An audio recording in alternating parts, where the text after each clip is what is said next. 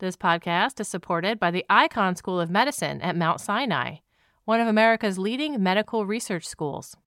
How will advances in artificial intelligence transform medical research and medical care?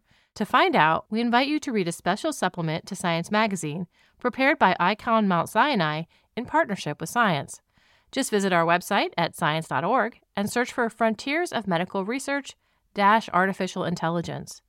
On May 1st and May 2nd, Icahn Mount Sinai and the New York Academy of Sciences will be convening a major symposium in New York City on the new wave of AI in healthcare. For more information and to register, please visit events.nyas.org slash AI Health. That's events.nyas.org slash AI Health. The Icahn School of Medicine at Mount Sinai. We find a way. You listen to us to hear about new discoveries in science, but did you know we're a part of the American Association for the Advancement of Science?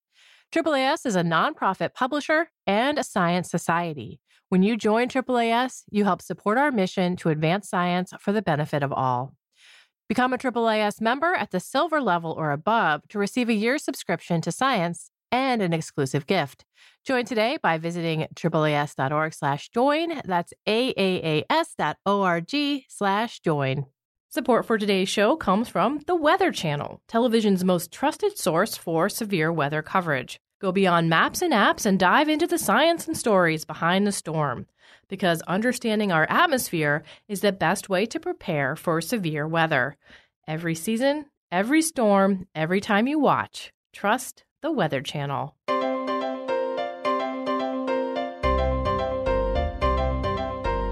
Welcome to the Science Podcast for June 30th, 2017. I'm Sarah Crespi. In this week's show, Jeremy Kerr talks about two new studies that take a nuanced look into a certain type of pesticide that may be contributing to the global decline in bees. For our monthly book segment, Jen Golbeck talks with Alan Alda about his new book on communicating science. And David Grimm is here to give us this week's hits from our online news site. Now we have David Grimm, editor for our daily news site. He's here to talk about some recent online stories. First up, we have a story on rogue proteins and Parkinson's disease. Parkinson's disease is inextricably linked with a misfolded protein, alpha synuclein, that spreads from brain cell to brain cell. But researchers have long wondered what this protein's day job is. What role does the properly folded protein play in the body? So they looked to the gut, why there, Dave? So, alpha synuclein or alpha S, it's known to accumulate in toxic clumps, not just in the brain, where it seems to cause the symptoms of Parkinson's, but also in the gut wall in patients with Parkinson's disease, although nobody really knows what effect that's having. And there's also a region of alpha S uh, that is similar to micro targeting proteins that are part of the body's immune defenses. So, the idea is maybe the normal version of this protein is playing some sort of protective, uh, maybe some sort of immune system role in the gut. And how do they go further and test this idea that it has an immune function? They didn't look at people who had Parkinson's for this part. Well, they looked at 42 children who are very unlikely to have Parkinson's disease because the disease tends to develop late in life. But the children did have abdominal pain, diarrhea, vomiting, and other GI issues, um, and also gut inflammation. And the scientists found the alpha S protein was indeed present in the nerves of this inflamed intestine, um, and that the more intensely inflamed the intestine was, the more alpha S there was. But that doesn't give you that gives you the correlation, but that doesn't give you the which came first. Did they figure out if uh, AS was leading to inflammation or kind of leading the charge here, or was it just a result of an immune response? Well, it's a great question. And what the researchers did was that they actually they looked at people who didn't have the inflammation yet, and they sort of tracked when this uh, alpha S appeared. They found that it actually only appeared during the infection, not before the infection. And also, when they put uh, alpha S in this in lab dishes, what they found is that it powerfully attracted white blood cells that tend to be present in inflammation. And all this together sort of suggests that alpha S um, is the cause, not the effect effect of inflammation in the gut. Let's go back to Parkinson's disease here. We have this key molecule, we have it having some immune function in the gut. how does that relate back to you know all this neurological stuff that we see with parkinson's right well it's a long way from the gut to the brain right and so the idea is is that perhaps in people that are overproducing alpha synuclein and we know that there are people that are genetically predisposed to produce a lot more of this protein than others that maybe it starts to really aggregate in the gut become very misfolded. And actually, there's a way uh, for proteins in the gut to get to the brain. And so it's possible that if there's this overload of misfolded alpha S in the gut, it can somehow make its way to the brain and cause symptoms of Parkinson's. Although there's no proof for that in this paper, it's just speculation based on what the researchers are seeing. Would the next steps here be to, you know, start treating Parkinson's by treating the gut first? Yeah, it's really cool. There's this uh, clinical trial going on right now with a natural steroid made by the dogfish shark called squalamine. And what's interesting about squalamine is it actually blocks the action of alpha S in the gut. Now, the trial is really just to determine if squalamine can stop some of this tissue inflammation in the gut and prevent some of these uh, bad GI symptoms. But the idea is if some of these patients in these trials um, are predisposed to Parkinson's, the researchers might also be able to tell whether squalene can prevent Parkinson's from happening or maybe even curb, or at least maybe curb some of its symptoms. Next up, we have a story on our muscle bound cousins. Chimpanzees are strong. They don't have super strength, but pound for pound, they're definitely more powerful than us humans. Why is that? Are they just you know, do they just have more muscle or better muscles? Dave, how how strong is a chimp? Yeah, you know, there's a sort of this sort of rumor that chimpanzees have like this sort of superhuman or maybe super chimpanzee strength, but actually, there's not a whole lot of evidence for that. We do know that the chimps are probably modestly stronger than humans, and we know that they can do some things that we can't do very well. Um, but the question is, why is that? And um, for this study, the researchers actually looked deep into the muscle fibers of both chimps and humans to see if there were sort of molecular differences going on that could explain not why chimps are stronger than people, but what how their strength differs from the strength of people. So what the researchers here didn't look at, you know, how muscle and bone work together or how much more muscle they have. They went deeper. They looked at kind of the makeup of the muscle itself, the different kinds of fibers. What did they find when they looked at chimpanzees and when they looked at us? How are the fibers different? Well, there's two kinds of fibers we're interested in that make up uh, muscle fibers. One are called uh, slow twitch fibers. The other one are called fast twitch fibers. Fast twitch fibers contract more quickly and they generate more force than slow twitch fibers, but they also fatigue more quickly. And what was really interesting is that the researchers found that in human muscle, about 70% of it is slow twitch versus in chimpanzees, uh, 66% is fast twitch. So there's a much different makeup going on there. That's like the opposite. Uh, the majority of what we have is slow, and the majority of what they have is fast. How does that stack up with other animals? Well, it actually doesn't put humans in very good company, at least if you're interested in the sort of um, fast brute strength. There's only one other animal besides us that has this um, high level of slow twitch fibers, and it's a small lethargic primate called the slow loris. Oh man, that um, is sad. It is kind of sad, but actually, it turns out that there may be a reason we evolved to have these slow twitch fibers. Whereas chimpanzees and other primates, they do these high intensity things like maybe they have to lift heavy rocks very suddenly or climb a tree very quickly.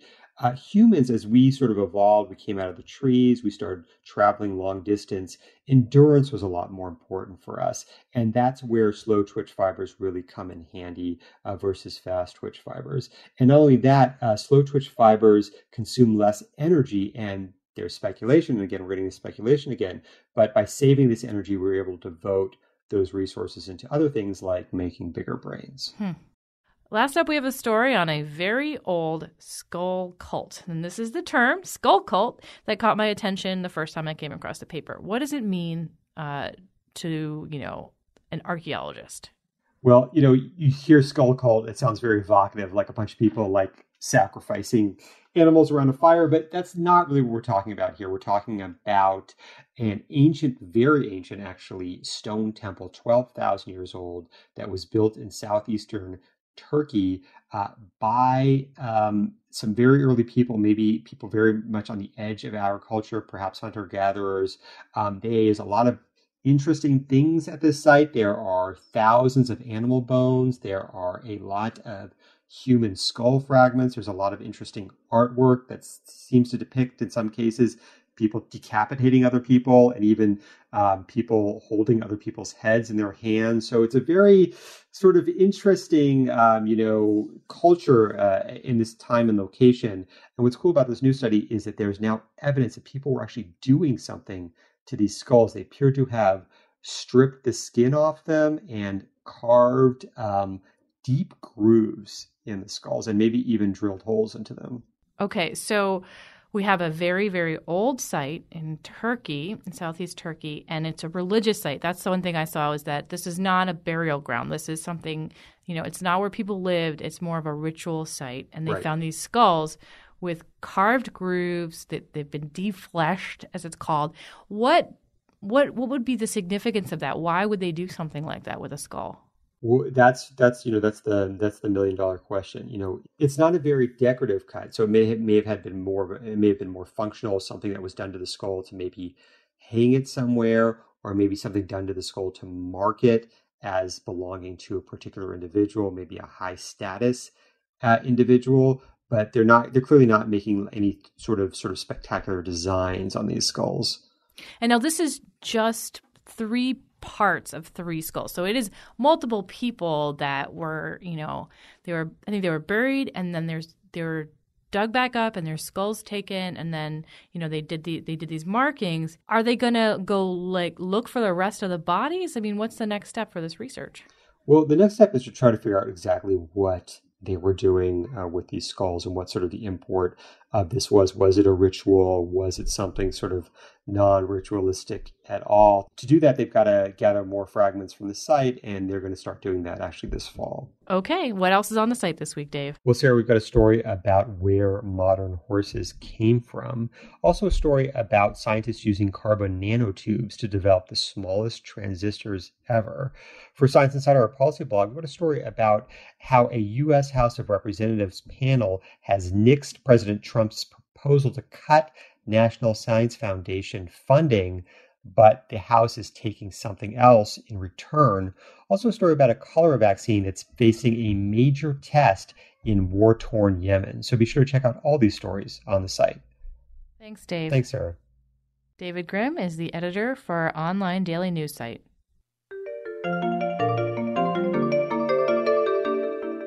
Today's show is brought to you by Away. Away offers high quality luggage designed to be resilient resourceful, and essential to the way you travel. Available in nine colors and four sizes, including carry on sizes that are compliant with all major U.S. airlines, the Away suitcase is lightweight and unrivaled in strength and impact resistance.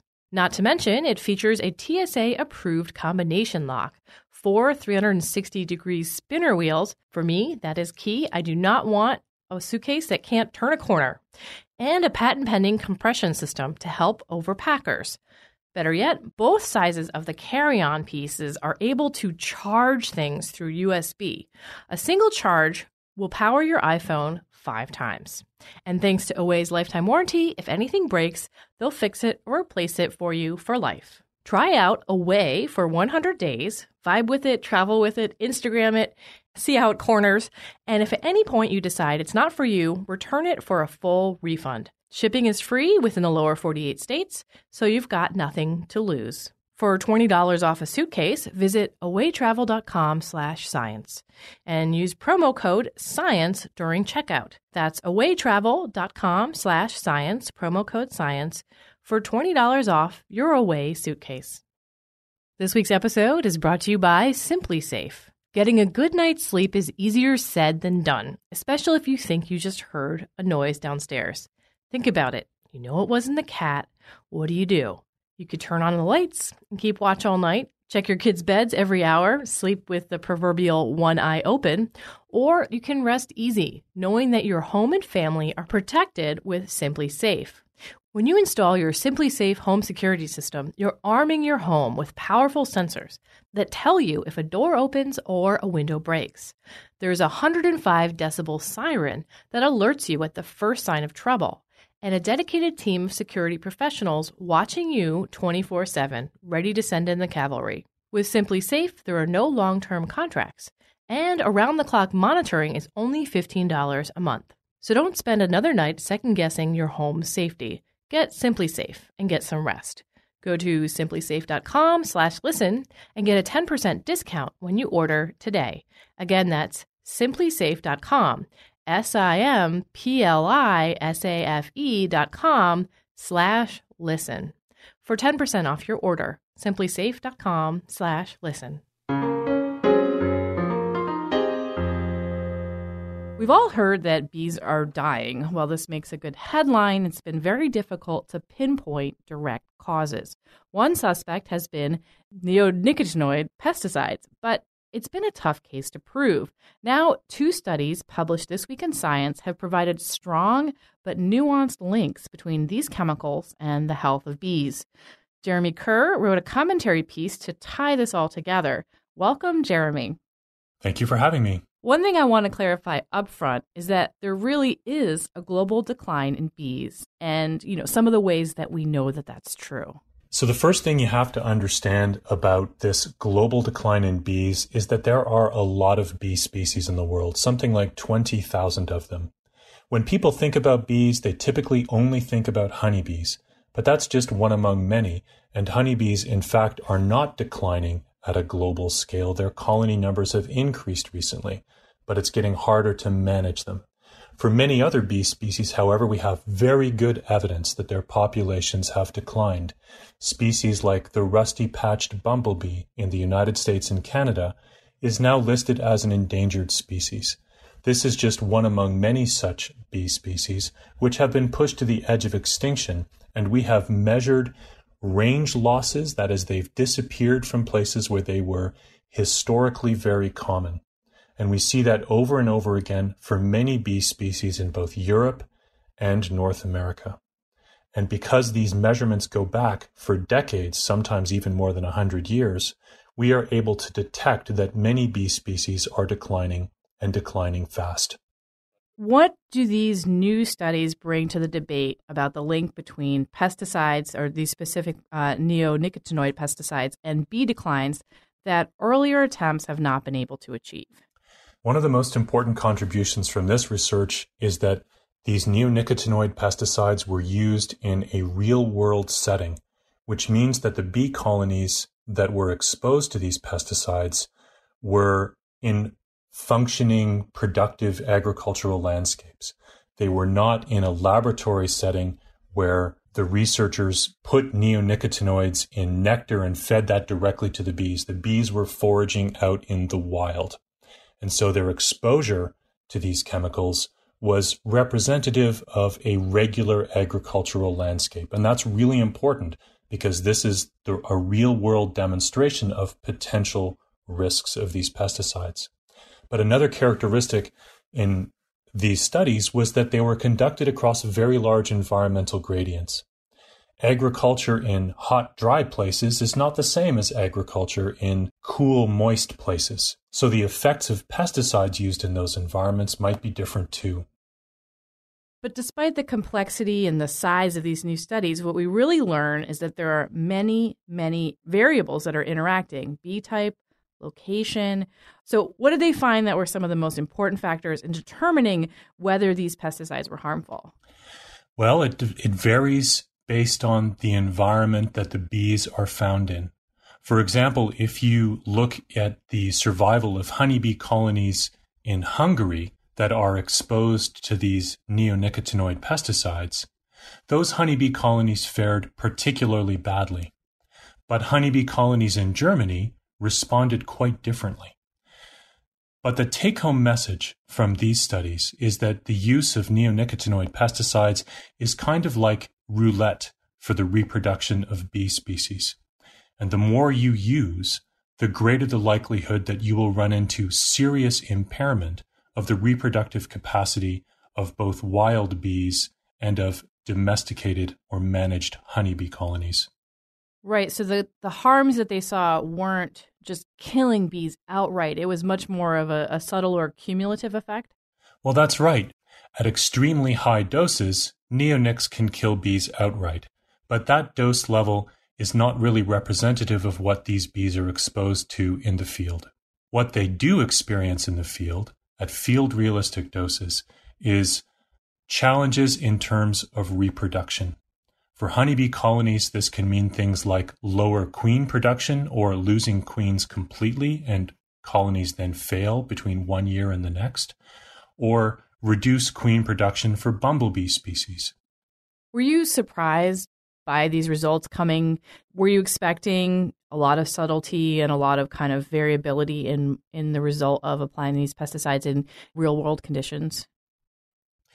We have seen using really careful experimental setups in the past that neonicotinoid pesticides sometimes cause serious harm, and in other instances do not appear to exert any negative effects on local bee populations.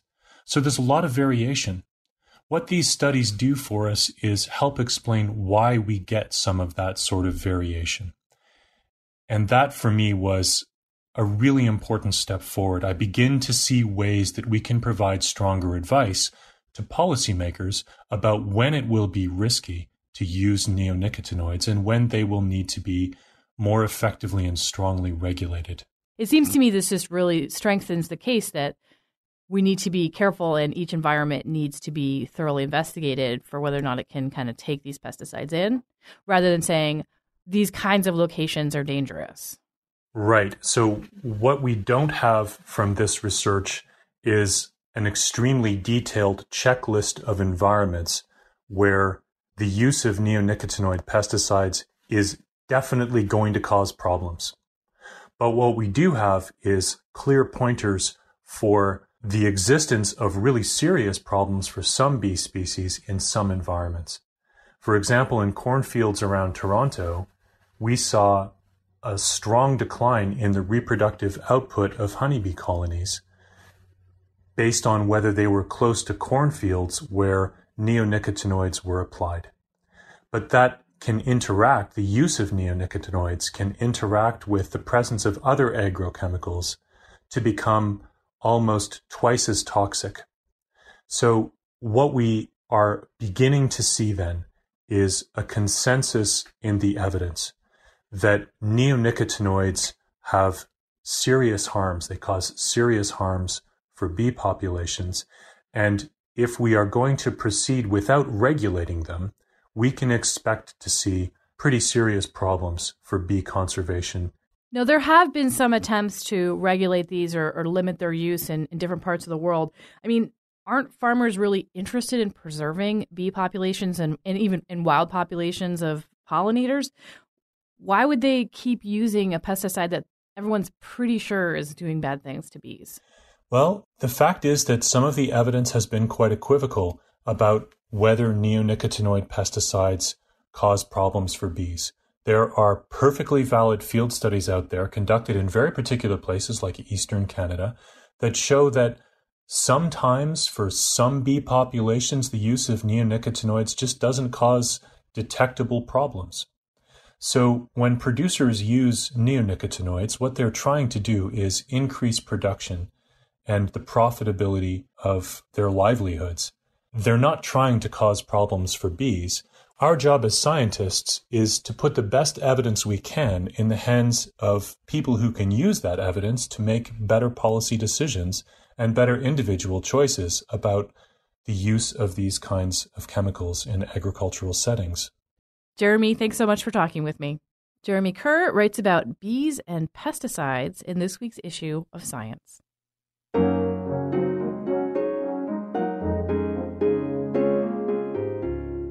I'm Jen Golbeck, and welcome to the book segment of the Science Podcast. This month, we're thrilled to be talking with Alan Alda about his new book, If I Understood You, Would I Have This Look on My Face? My Adventures in the Art and Science of Relating and Communicating. Perhaps best known for MASH and his years hosting Scientific American Frontiers, he now works to help improve the way scientists communicate with the world. Alan Alda, welcome to the podcast. Thank you. Good to talk to you. So, I'm a scientist and a professor, so I'm actually pretty familiar with the work that you do to help train scientists to be better communicators. But when I was mentioning to people that I was going to talk to you about your book, they all kind of responded like Alan Alda, the actor. So, maybe you can start uh, and tell us how you got started working in the world of science communication. Well, oddly enough, it's through being an actor that I was able to make some headway in improving my own ability to to communicate and then uh, helping others. Because my training as an actor was mainly in improvisation and not comedy improvisation but a, a more pure basic kind of improvisation where you learn to connect with the other player. So when i was interviewing scientists on scientific american frontiers I finally realized that if I connected with them the way I had in improvisations, it would be a much more open channel between us.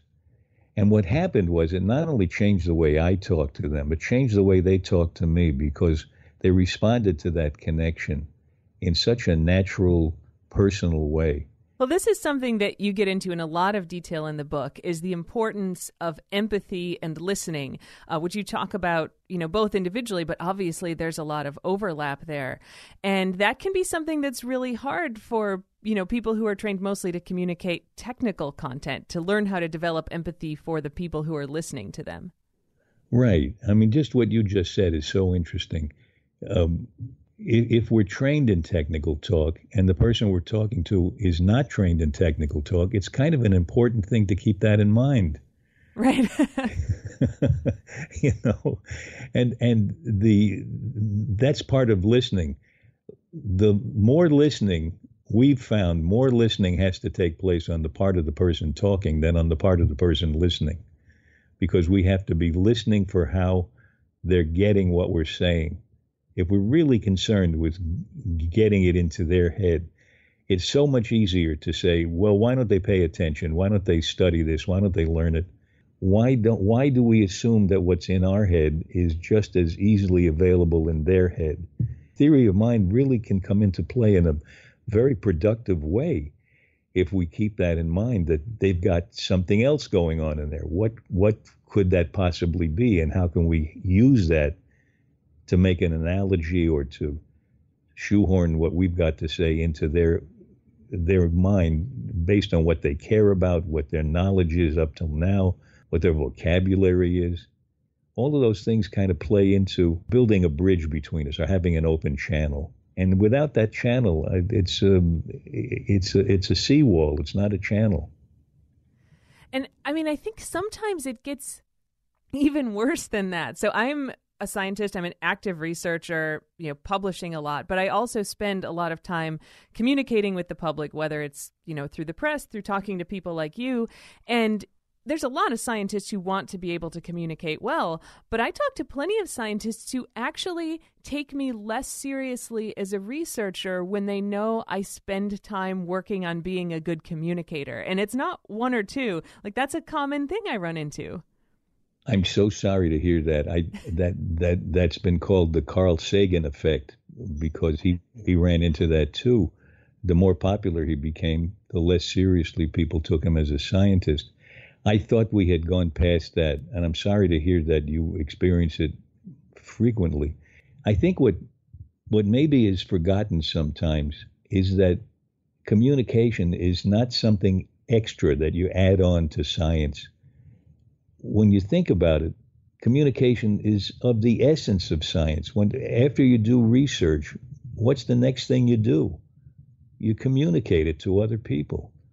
Now, true, you communicate it mostly to other scientists, but doesn't it isn't it a part of science, for instance, to get funding to do the next bit of research? And don't you get funding by the publics being behind it and being willing to have their representatives pay for it if it's if it's public funding, and in the collaboration between disciplines that's happening more and more lately. And it's just as difficult sometimes to communicate with another brilliant scientist in a, in a different field as it is to communicate with a, a fairly well read layperson who just hasn't read your stuff. So I, I, am so sorry to hear that it, it's still considered uh, less less than serious to communicate with the public well. Well, we're working hard on trying to fix that. Um, and I, you know, I push my own students a lot on this. And so if you have a scientist, you know, whether it's a new scientist in graduate school who wants to work on communicating well, or, you know, if it's someone who's been around for a long time who finally figured out they have to do this better, what's some advice you have to them if they want to start working on improving those communication skills? Well, this to be kind of obvious and self-serving in a way. My advice is to try to get into one of our workshops. Yeah, absolutely. They're fantastic workshops. That's so great to hear. Thank you. I, the, the, the reason I say it is, is over the over the decades we we've been doing these workshops for eight years, but it began decades ago with my trying to figure out why communication was working so well uh, with the scientists I talked to on Scientific American Frontiers.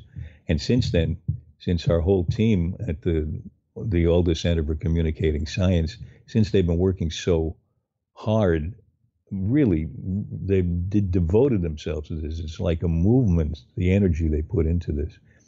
They've they've come up with really wonderful exercises that open the scientist up or the doctor. You know, we've, we've trained a lot of medical students, thousands of them.